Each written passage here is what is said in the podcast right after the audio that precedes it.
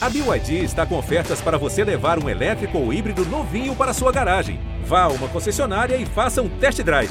BYD, construa seus sonhos. Olha Allen, vamos nessa, olha a chance, abriu pela direita, é no gol, olha o gol, bateu, olha o gol, olha o gol, olha o gol, gol!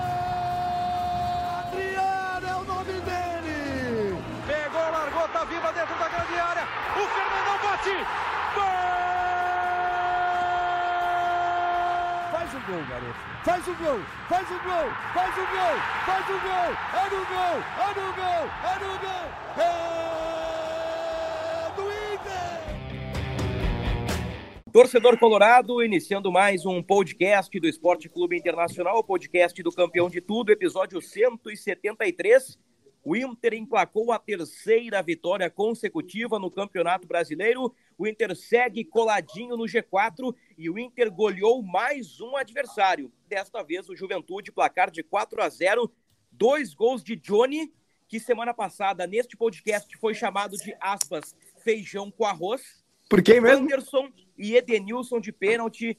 Podemos dizer que foi a redenção de Edenilson ou um início de uma recuperação, de uma nova recuperação de Edenilson com o torcedor. Vamos falar sobre isso neste episódio 173, ao lado do torcedor influenciador, o filho do seu Josué, um amante do vinho, um amante do Portão 7, Luca Pumes, e o nosso Tomás Rames, repórter de Gé. Globo, nosso cornetinha. Luca Pumes, você esteve no, no estádio Beira Já levei a primeira. Mais uma goleada. Como é que é, Tomás? Já levei a primeira. Levou a primeira. E Não, quieto, hoje eu, e quieto, melhor é isso. hoje eu tô. Vim com as armas hoje, vim com as armas. Ô, ô, ô, Mas eu já me autocornetei, né? É, que no caso tu falou. Ah, O ok. feijão com arroz do Johnny, as Feijão com arroz. peninhas. É, importante, né? Importante. Claro. Porque, olha, eu, espero que tu continue cornetando o, a- um jogador ou outro, que tu tenha certeza que vai começar o jogo. É, e aí, vamos ver se vai, vai criar um hábito do jogador ir lá e destruir a partida.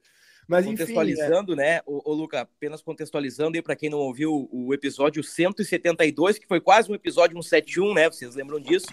Eu falei ali naquele debate do Alan Patrick, do Johnny, do Maurício, do Edenilson, disse que, olha, eu, eu acho que o Johnny é um feijão com arroz que, que tá num momento legal.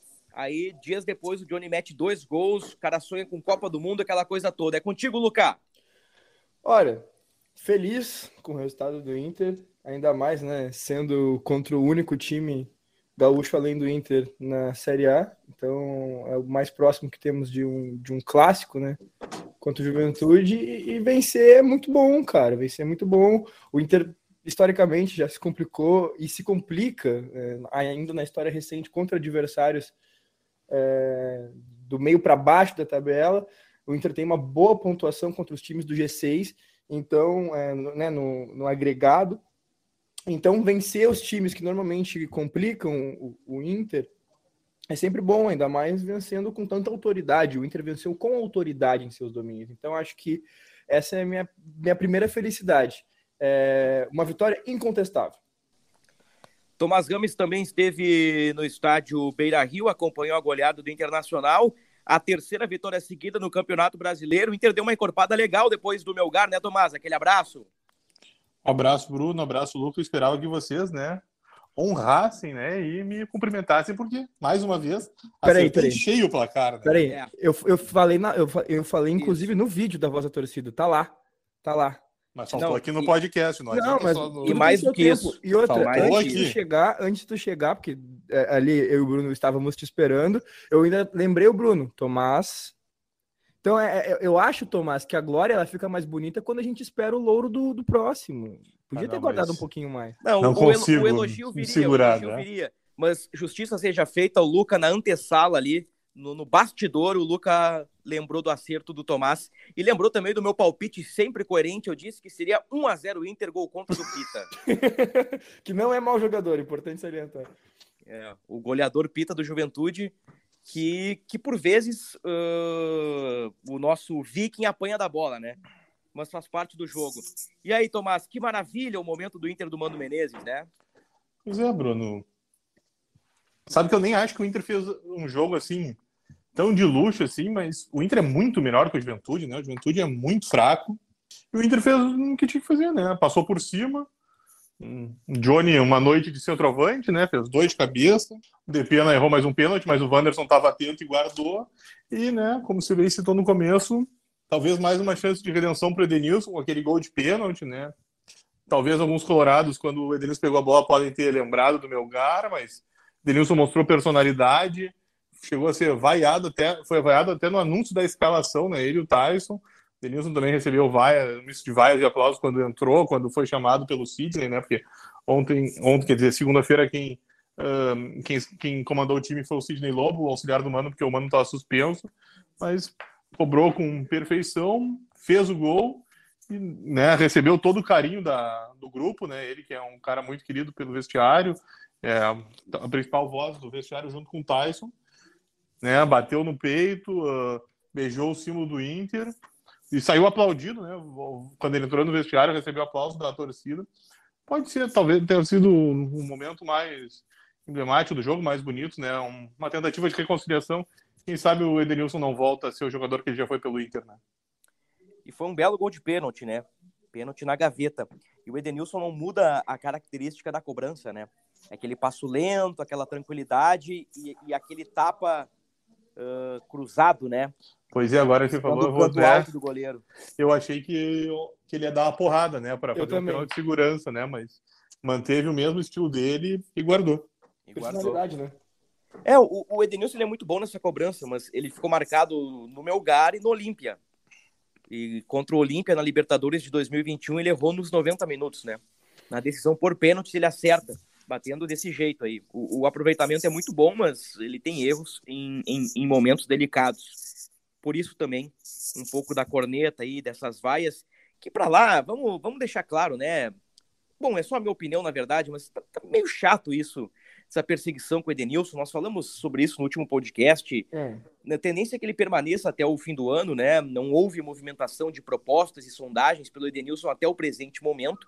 Importante lembrar que a janela árabe fica aberta até meados de setembro, mas por enquanto não há nada, então o Edenilson permanece até o fim do Campeonato Brasileiro e que se dê apoio para o cara, que se dê apoio para os outros, que se dê apoio para o time, né, Luca? Porque o momento é bom, apesar da eliminação recente na Sul-Americana, o Inter emplaca três vitórias consecutivas, com o Johnny aí jogando bem, o Maurício tá jogando legal, o Wanderson segue comendo a bola, o alemão vem numa crescente muito interessante e o Inter aí beliscando uma vice-liderança, né?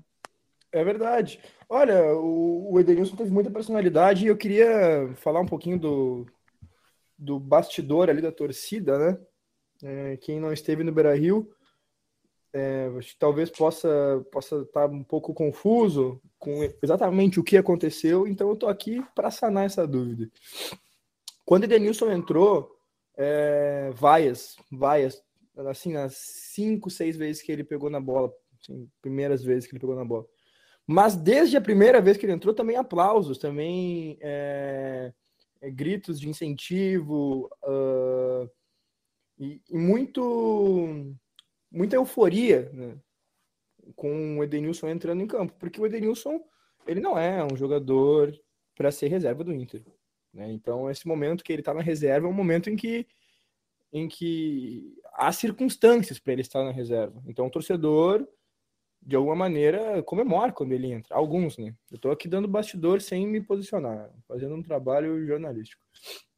No momento em que o Edenilson pega a bola para bater o pênalti, a torcida já estava gritando Edenilson. É, eu vi muita gente destacando as vaias, mas não lembrando dos aplausos. Dos aplausos que foram é, direcionados ao Edenilson quando ele entrou, dos gritos de Edenilson quando o pênalti foi, uh, foi marcado e tudo mais. Então, eu acho importante salientar isso. Eu acho importante salientar isso porque é, é, é um clima de, de, bem de divisão, assim. E, e, não só, dessa vez, não só de setores, mas pessoas dentro do mesmo setor. É, onde eu estava, algumas pessoas gritavam uma coisa e outras pessoas gritavam outra. Dessa vez eu não estava no portão 7, eu estava no portão 8. É, próximo, que é do lado do 7. Que é, que é, que é ao lado do 7. Então, é, só para passar um pouquinho do, de como estava, porque eu vi muita gente destacando só um lado ou só um outro. E as duas coisas aconteceram. O Edenilson teve personalidade para pegar a bola, para bater do jeito que ele sempre bate, é, para não deixar a bola cair no pé do Pedro Henrique. E isso denota para mim um comportamento de quem quer ficar, de quem quer fazer mais, de quem quer fazer as pazes com a torcida, de quem não está satisfeito com o futebol que estava apresentando. Se o Edenilson deve ou não deve ficar no Inter, se o ciclo dele acabou ou não acabou, eu deixo isso para a direção, para entender, para ver se vai ter alguma proposta. Mas enquanto o Edenilson for um jogador do Internacional, o torcedor, na, na minha concepção, pode expressar as críticas para ele assim, ó, o tempo que for, é, mas fora do estádio. Fora do estádio. No momento que o Inter está ganhando um jogo e, e, e, que ele entra e que ele joga bem a partida, como ele, tava, como ele jogou ontem, eu acredito que o torcedor deve ser apoio. Minha opinião. Aqui, ó, eu preparei. O pênalti foi, né, Denilson, né? Só para lembrar, né? Também um pênalti que ninguém viu, né? Aí, mérito do VAR. Na hora eu não, não, não tinha sacado que tinha tido um pênalti ali, uma possível infração. Eu acho que poucos também na transmissão do Premier, o pessoal não, não tinha falado sobre isso. Aí o, o VAR captou bem, né? Foi um pênalti claríssimo do zagueiro Nogueira no Edenilson, né? Embora tenha tocado na bola no primeiro momento, ele passa por sobre a bola, né? A panturrilha escorrega, penteia a bola e ele atinge o tornozelo do, do Edenilson e o pênalti do Paulo Miranda no alemão também muito bem marcado. A questão é, com todo respeito, né, o time do Juventude é muito fraco. Juventude vai ser rebaixado. Não podemos cravar que o Juventude está rebaixado, mas podemos dizer que o Juventude será rebaixado. É um futebol muito pobre. E quem não somar três pontos diante do Juventude estará deixando para trás pontos preciosos. E a boa notícia é que o Inter confirmou e conquistou três pontos contra o Juventude. Nessa linha aí de Edenilson, Johnny, Johnny Edenilson, Recentemente, a gente preparou um material no GE sobre o Johnny que sonha com vaga na Copa do Mundo. Estou com a notícia aberta aqui, ó, 18 de julho. Notícia um pouquinho mais de um mês. E ne nessa matéria, neste material, nós fizemos um resgate do histórico de convocações do Johnny. O João Lucas de Souza Cardoso, de Nova Jersey, uh, nasceu por lá, né? Ele é norte-americano, ele é um cidadão dos Estados Unidos. Muito jovem, retornou para o Brasil para ficar perto da família. A família do Johnny é de Criciúma. 2019, aos 18 anos, foi chamado para o time sub-23 dos Estados Unidos. Em 2020, convocado pela primeira vez para a seleção principal. Estreou no empate por 0 a 0 diante do país de Gales. Por lá, o Johnny é primeiro volante. Ele foi chamado para a disputa do pré-olímpico em março de 2021. Disputou quatro partidas, sendo duas como titular. E a seleção norte-americana caiu para Honduras.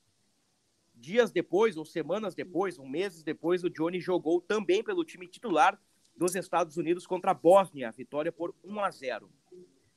O Johnny começou no futsal, na escolinha de Falcão e Sorato, em Criciúma, e começou no campo aos 11 anos. Ele passou pelo Havaí, passou pelo Criciúma, e num tradicional torneio de três coroas atraiu os olhares do Internacional. Depois de um período de testes, iniciou a sua trajetória dentro do clube em junho de 2015. Na base, Johnny era atacante e era um exímio cabeceador.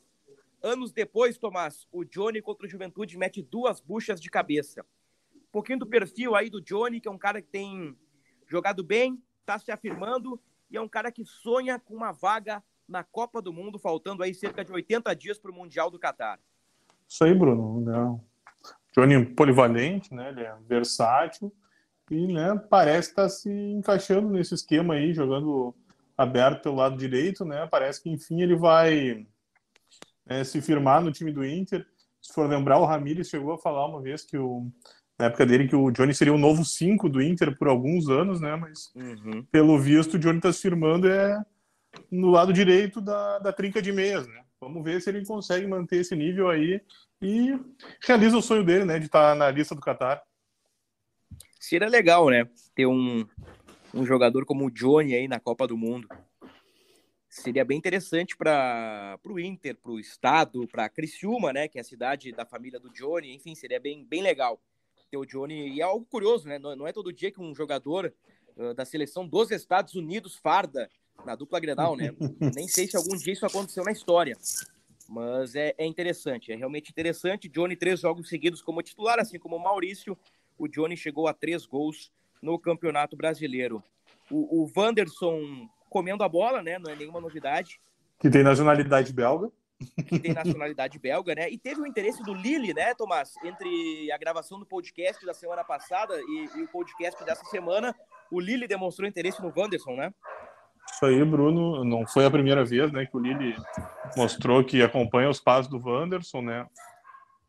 Um, fez o contato. Mas o, o Wanderson né, reiterou o desejo de ficar no Inter, né? Pretende seguir aqui. O Inter já tem alinhavado o modelo de negócio para comprar os direitos dele do Krasnodar. E a expectativa é que o Inter, né, pague a quantia, né, vai ser pago em seis parcelas semestrais de 750 mil euros. E o Wanderson fica aqui. O Wanderson gostaria de um contrato de uh, mais ou menos três, três temporadas, né?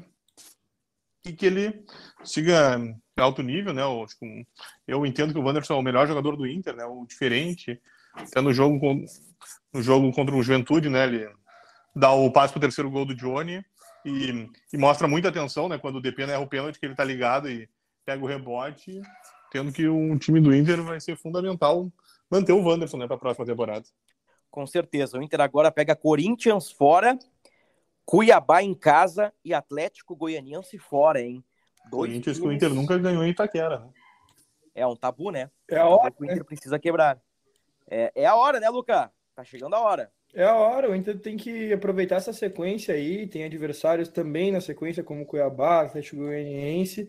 O Inter tem que mostrar o que veio, o que veio o campeonato e, e esse é o momento. Se ainda sonha com alguma coisa, se ainda quer brincar de algo, é agora. É agora ou nunca. Sete pontinhos, tá? Um contra o Corinthians, três contra o Cuiabá e três contra o Goianiense. Para seguir olhando para cima, né? Para seguir ali G4, vice-liderança e até mesmo título. E até mesmo título. O Inter diminuiu a diferença para oito. Era 10, diminuiu para oito. Tem que continuar somando pontos sempre e torcer para eventuais tropeços do Palmeiras, né? Aí eu me refiro a um pensamento distante de título. Ali para vice-liderança tá um, um entredevoramento, né? Tivemos, por exemplo, o Fluminense e, e, Palmeiras na rodada, né? Empate por um a um. Vamos ter Inter e Corinthians na próxima rodada. Golaço, mas, o Flamengo, né? mas o Flamengo tá em segundo, né? É. Talvez a briga esteja aberta para o terceiro lugar. Né? É. O, o Palmeiras tem 50 pontos, 14 vitórias. Palmeiras, 50 pontos, 14 vitórias. Flamengo, 43, 13 vitórias. Fluminense, 42, 12 vitórias. Corinthians, 42, 12 vitórias. Inter, 42, 11 vitórias. Atlético Paranaense, 39, 11 vitórias. Digamos que o que pesa contra o Inter nessa batalha aqui, né? É, tem um lado bom e um lado ruim, né? O, o, lado ruim é que o Inter tem uma vitória a menos em relação aos seus oponentes, duas a menos em relação ao Flamengo. A boa notícia é que o Inter perde pouco, né? Uh, digamos que os jogos que o Flamengo perdeu, o Flamengo recuperou em número de vitórias e o Inter empatou. Então, os empates, por vezes, eles são bons, por vezes travam os times na tabela. O Inter tem quatro derrotas, né? O Palmeiras perdeu duas ou três o Inter é o terceiro do retorno, né? O Inter tem 12, atrás do Flamengo tem 13, e o Fortaleza que ganhou todas, né? O, o Inter perdeu pro Galo, né? E aqui vai momento pancada no Medina. Então tá, o Inter perdeu uma com o Medina, né? Com Medina, o Inter somou 0% de aproveitamento no Campeonato Brasileiro. que canalice. Não, não. Às vezes merece, mas essa foi muito canalha. Não, essa, foi, essa foi, essa foi. Essa foi de malca. Essa foi de malca. Um abraço pro Medina aí, semifinalista de Libertadores. Medina vai eliminar o Flamengo, anotem. Olha, acho Beleza. que tu vai errar, hein, Bruno, mas tudo bem. Também acho. Queres apostar um churrasco de novo com o nome de Medina envolvido, Tomás Rames? Ih, Apostado agora, tá, tá gravado? Não, não, não. Só... Opa, e Só com aperto de mão. Só vai roer a corda? Tu deu a ideia e vai roer a corda. Esse, aquele churrasco já foi pago? Não, sou um cara coerente. Eu posso até ser um pouco maluco, mas não sou tanto assim. Roeu a corda, o nosso ouvinte, nosso internauta, tá vendo que o Bruno roeu a corda, né? Tá, e foi não, pago sim. churrasco já foi pago. Claro, foi, né? Sou homem de palavra, Luca. Ah, tá. O... É que eu- é que eu não recebi convite, né? Então, do Bruno, então, que ele falou que ia me convidar, mas. Então, aí a.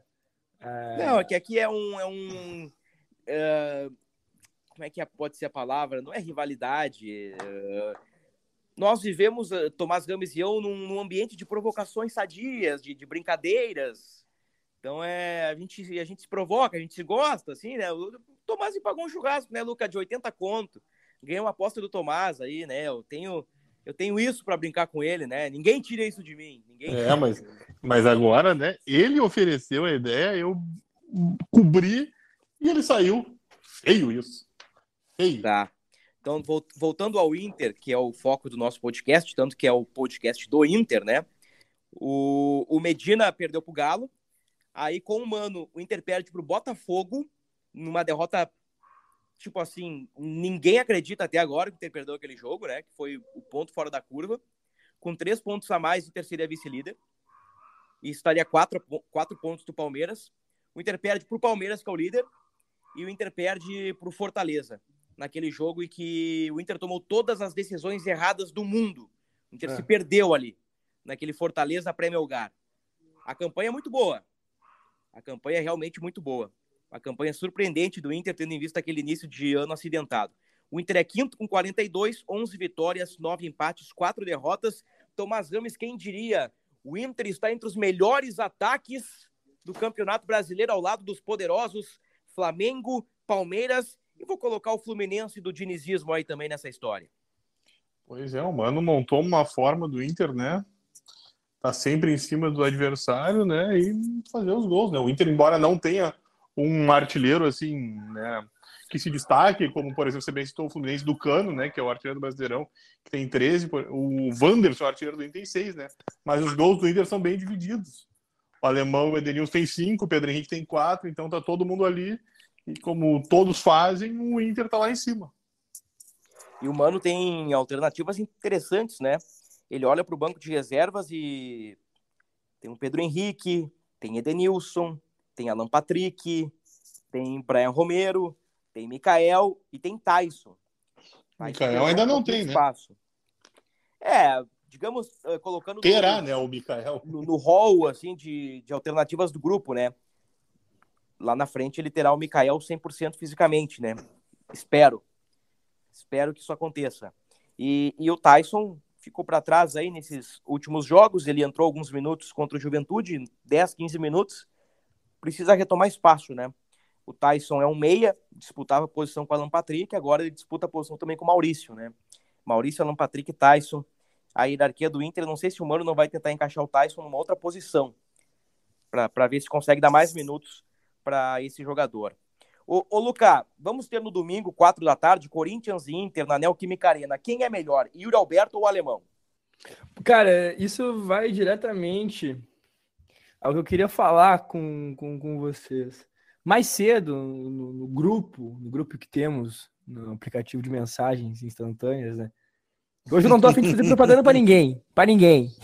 Se quiser, me paga. É, Eu, eu li uma frase, eu não vou falar de quem foi a frase, mas é que foi o seguinte: Vou dizer para vocês, sem arreganho, alemão é top 5 atacantes do Brasil atualmente, no Brasil atualmente. E aí, é, um de vocês falou, o outro riu. Não tô colocando ninguém lugar nenhum, mas. Enfim, eu, eu queria saber se- desse, desse desacerto aí e, e- e quais são os argumentos, porque na minha concepção, é, o alemão não é melhor que o Yuri Alberto. E não é, e não posso dizer que ele tá top 5 do- em jogadores em centroavante em atividade do Brasil hoje, mas bobeou, ele vai entrar nesse rol aí, entendeu? Bobeou, ele vai pegar um pouquinho mais de confiança, vai parar de tropeçar na bola, ele vira um dos melhores. Quer começar, Tomás? Uh, na verdade, né, não era, não era nem centroavante, era top 5 de atacantes. É, então pode colocar o Hulk tam- também nessa, nesse debate. Pode colocar o O Cano, Wanderson no Inter é melhor que o alemão, o né? Pra ser rapidinho assim, né, na conversa, né? É, Não, mas, mas, mas vamos colocar centroavante então, vamos colocar posição por posição. Quem seria melhor que o alemão hoje? E tipo assim, Gabigol, não é, não é Cano, Pedro, lá, por exemplo, Hulk e alemão quem é melhor. Caleri. O Hulk ali no Yuri. É claro que o Yuri é melhor, é claro que o Hulk é melhor, mas momento assim, momento, momento. Caleri. Caleri, o, o- o Gabigol, o Pedro. É. Bem ou mal, o Hulk é um jogador mais adiantado, né? É, Do mas o. Caleri, o Caleri está tão Cano. melhor que o alemão?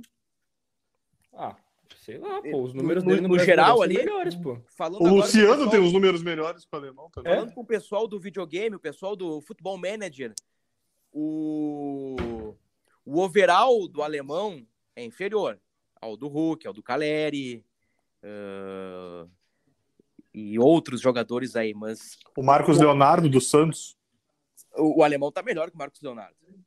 Mas tu acha o alemão melhor que o Marcos Não. Leonardo? Não, não, não, não, Tomás, eu tô dizendo.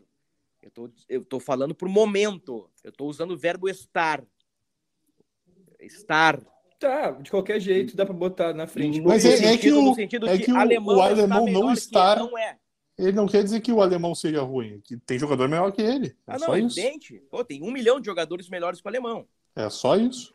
Mas o alemão é um cara que encaixou no, no, no- O Mano tá sabendo usar o alemão de uma forma que ele tá conseguindo ser ah, um, um atacante que dá assistência e não só para gol, tá? Ele, ele consegue pifar os companheiros ou ah, articular jogadas, a jogada não morre no alemão. E ele tá sempre finalizando de um jeito meio esquizofrênico, meio assim, ó, meio blum, trancos e barrancos, puxa pra esquerda, puxa pra direita.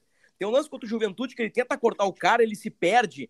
Aí, quando o alemão se perde, o zagueiro se perde junto com o alemão, e quando vê o alemão dá de dedão e o goleiro defende meio peito de madeira, assim, eu falei, cara, é fantástico isso. Esse atacante é perigosíssimo. Isso é fantástico. Ai, cara, ele é muito bom. Então, é- então é nesse sentido, assim. Vou- vou O alemão tem três gols nos últimos que A 10 frase é jogos. minha, né? A frase é minha. O alemão Nem está precisava, cinco né? atacantes perigosos do futebol brasileiro. Os mais perigosos. Então tá, né?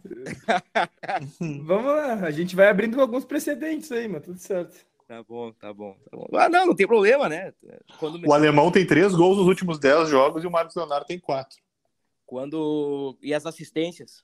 Eu tenho que pesquisar mais, mas eu só tinha visto os gols. Tá bem, tá bem. Mas aí que tá, o alemão é útil, ninguém tá dizendo que não. Eu só disse que o Marcos Leonardo é melhor, é só isso. Tanto que o alemão É, esse foi Marcos o Leonardo é capitão do melhor. Cartola, hein? Não, Aliás, o tá- alemão, só pra ter noção, o alemão era o meu capitão no time do Cartola. É, porque eh, tu, tu sempre gosta de de seguir minha linha de raciocínio no Cartola, né, Tomás? Aliás, Jeffinho estava no teu time, hein? Eu, eu, eu, tô, eu tô de olho em ti, hein, Tomás? Na- nas dicas da rodada lá. Hum? É, depois a gente conversa, depois a gente conversa. Olha, agora tu me pegou, porque eu não lembro de ter posto o Jefinho no meu time. Tava, tava no teu banco de reservas. Ah, Ah. bom, no banco de reservas. Adiante, adiante. O tempo tá, tá esgotando. Para fechar na parte dentro de campo, para a gente tocar num assunto delicado fora dele, o Inter pega o Corinthians na próxima rodada, né? E aí é Mano Menezes que encontra Corinthians, é Mano Menezes que encontra Vitor Pereira, parceiro de curso, é Inter que reencontra Yuri, Yuri que reencontra Inter. Gabriel reencontra o Corinthians.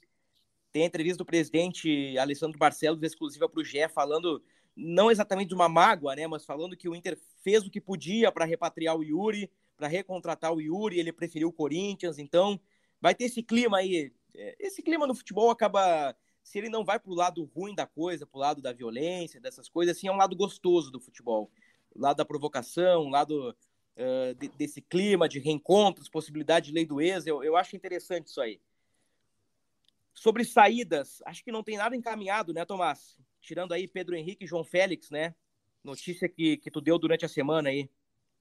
É, exatamente, Bruno. Não tem agora nada engatilhado para deixar o Beira Rio nos próximos dias. O Pedro Henrique foi para onde mesmo? O Pedro Henrique, ele. Pedro Henrique foi pro Ludogorets, da Bulgária, que queria o Nonato. Pô, o Ludogorets está tá passando o rodo aqui no futebol brasileiro. E o João Félix pro Estoril, de Portugal. O Ludogorets queria o Vitor Mendes do Juventude e o Nonato do Fluminense. Fluminense, o Nonato que é do Inter, né? Tá emprestado do Fluminense. Isso. O contrato do Nonato é até dezembro de 23 com o Inter e com o Fluminense até dezembro deste ano. Muito bem, adiante. Ahn, capítulo fora das quatro linhas. Tomás esteve no Beira Rio, acompanhou de perto o suposto caso de racismo, né?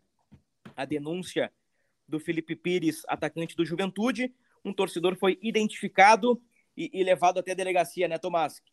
Um pouquinho do bastidor aí, o que, que tu viu lá no Beira Rio? Isso aí, Bruno. Agora, eu não lembro bem o momento exato que foi, mas eu acho que foi uh, no meio do segundo tempo para o final, assim, entre os 20 e 30 minutos do segundo tempo. Uh, o Juventude faz uma troca dupla, né? Um dos jogadores que sai é o Felipe Pires e entram o Oscar Ruiz e o Rafinha.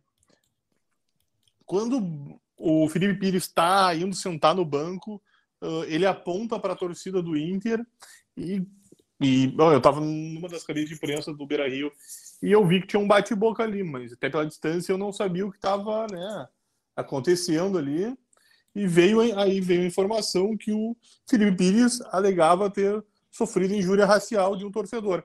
Esse torcedor do Inter, ele foi, né, foi indicado ali quem era que tinha supostamente feito e, e os seguranças do Beira-Rio o retiraram do estádio e o encaminharam para o posto policial que tem no, no Beira-Rio. O, o, torcedor prestou depoimentos, uh, né, logo ele saiu e já foi prestar depoimentos e o, o Felipe Pires chegou no local também para prestar, acho que uns 20 minutos depois do jogo, meia hora, alguma coisa assim, não vou lembrar bem o tempo. Um, e eles ficaram lá até quase a meia-noite, né? Prestando depoimentos, não, não foi junto, cada um prestou a sua versão, né? O Felipe, logicamente, estava meio triste com o episódio, né? E o torcedor do Inter alegou que uh, o Felipe Pires teria ouvido errado, que na verdade Uh, ele estava ele tava com outros amigos dele, não lembro agora, não lembro se são três ou quatro, uh, porque eles tinham ficado justamente atrás do banco, eles teriam ficado justamente atrás do Juventude, do banco do Juventude, perdão, porque eles seriam amigos do Rafinha, que foi um dos jogadores que entrou, e eles estavam ali justamente para incentivar o Rafinha, embora fossem torcedores do Inter, né? Mas o Felipe Pires teria entendido errado a situação. E uh, na segunda mesmo já começou a colher os depoimentos, vídeos do episódio, né? E essa situação, a, a polícia vai abrir inquérito, abrir inquérito para buscar mais informações e averiguar, fazer toda a investigação para saber mesmo o que ocorreu e uh, o próprio Rafinha vai ser ouvido nos próximos dias para dar a versão, né? Se é mesmo verdade que ele conhece o torcedor. Muito bem, muito boa as informações aí do Tomás estava em cima do lance lá no Beira Rio. Logo que acabou o jogo, Tomás foi para a delegacia, acompanhou tudo de perto, participou das entrevistas e tudo mais. Qualquer novidade sobre o assunto em ge. Globo. Muito bem. Luca Pumes, Corinthians e Internacional, o teu palpite para domingo, 4 da tarde. Babro, meu palpite para Corinthians e Inter. Vou, vou usar meu, a minha mente diz uma coisa, mas meu coração diz outra, e eu, e eu sei que no, no final de semana eu vou acordar empolgadaço. Então, então é o seguinte, meu velho. 1x0 Colorado. O palpite é o do coração, não é o da cabeça. É o do coração. É o do coração. Senti Faltou, tá... E o gol de quem? Gol do, do nosso glorioso Alexandre Alemão. Ó, oh, tô falando. Que eu, tô, eu tô sentindo que a, a atmosfera aí que o Bruno criou em cima do, do homem vai dar certo. Cara, Alemão será o Nilmar de 2009? Pode ser, pode ser. Cara, um, eu, eu tô com essa vibe assim do 1x0, 2x1. Eu sei que eu tenho que postar um só. Eu vou no 1x0, mas eu tô com essa vibe assim do, do golzinho simples. E quando eu for transmitir isso para essa minha confiança para casa de aposta, eu vou, eu vou fazer dessa seguinte maneira: eu vou colocar um golzinho de diferença pro Colorado. Agora, só para eu confirmar, né? Eu acho que eu sei o que o Bruno quis dizer, mas ficou aberto.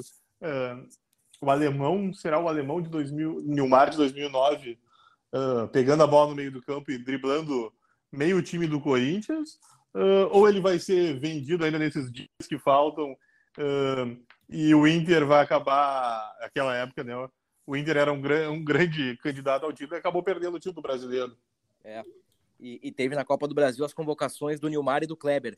Mas o técnico da seleção era o Dunga, né? Tava me confundindo com o Tite, mas era o Dunga o técnico da seleção. Não, o Tite era o técnico do Inter. Eu, eu me matou, refiro, matou o Colorado. Eu me refiro ao protagonismo. Claro que E o mano do Corinthians. vai pegar a bola e driblar todo mundo, né? Mas eu digo o protagonismo no jogo. Pete, Tomás. 1x0 pro Corinthians. É, o Tomás. Ai, ai, ai. Tivemos, tivemos, por enquanto, o voto do coração de Luca Pumes. Tivemos agora o voto da cabeça de Tomás Rames, né? Digamos que ele tá partindo de uma lógica. O Inter nunca ganhou lá, o Corinthians é forte, aquela história toda, né? E é o sentimento também do Tomás.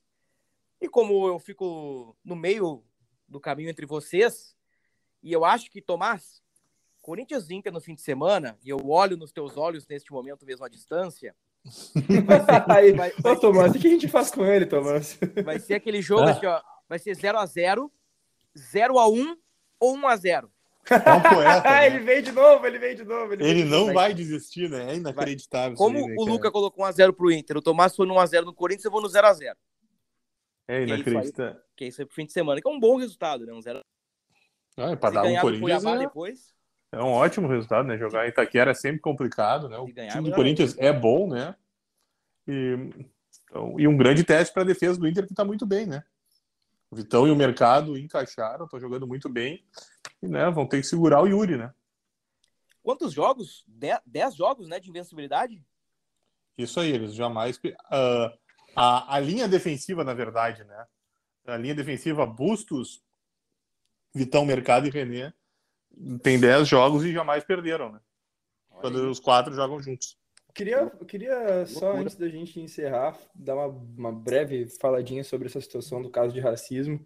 É, Ansioso demais para ouvir a versão do Rafinha, torcendo por isso, porque eu vou falar para vocês, eu acho que a, a se confirmar é, a denúncia, que aparentemente é, não vai acontecer isso, mas caso acontecesse, seria o dia mais triste da minha vida como torcedor Qual foi o setor ali? Foi o setor da, da parceira?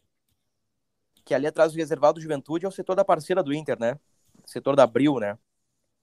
Qual, qual é. que- qual é aquele Ali portão atrás do. Eu, eu não sei. Ah, eu não sei qual é o portão. É onde é o coração do gigante, no caso. É, o portão 1, né?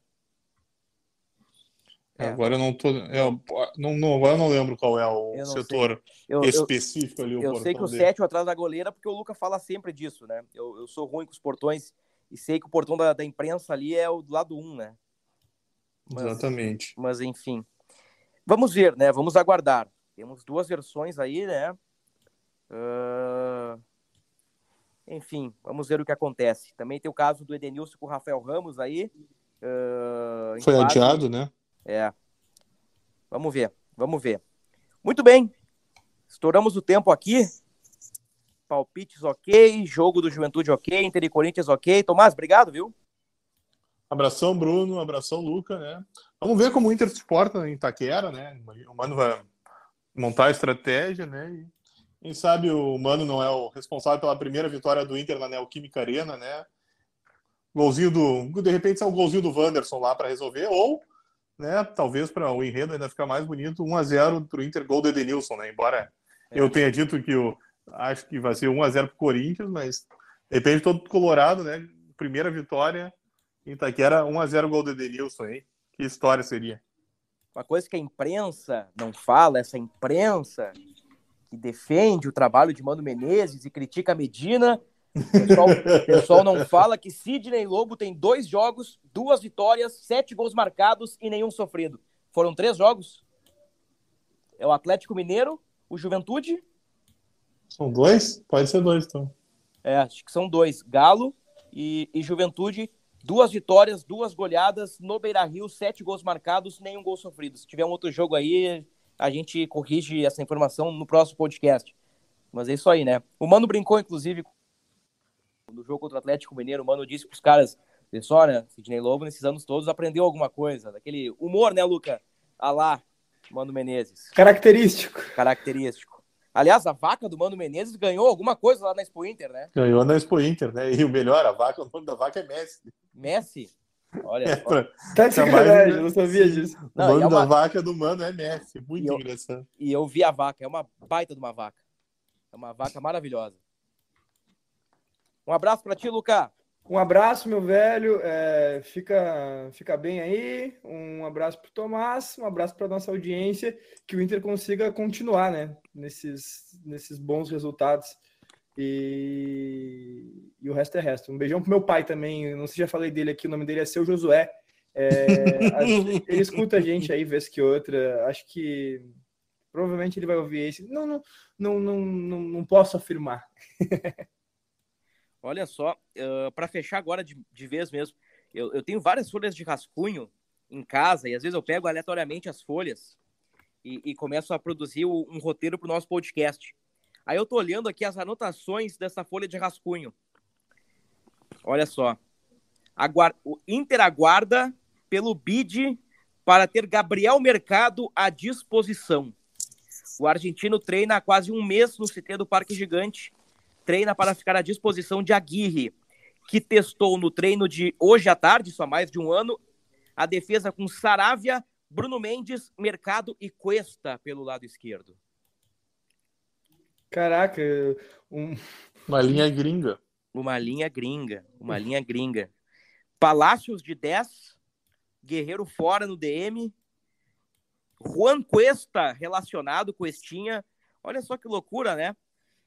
Dilema na esquerda, Moisés ou Paulo Vitor, ou improvisar Heitor na esquerda, como a Guilherme fez contra a Chapecoense. Olha que loucura, que raridade. Isso aqui, no, Luca, no futuro, isso aqui vai valer um milhão de dólares. É, isso aí no futuro vai valer uma dor de cabeça para quem encontrar e ter que ler isso aí. Os, os historiadores os historiadores vão achar isso aqui e pensar, puxa vida, o Aguirre testou o Cuesta na esquerda, por que será que o Inter foi décimo segundo no Brasileirão de 2021? né? tipo isso, né?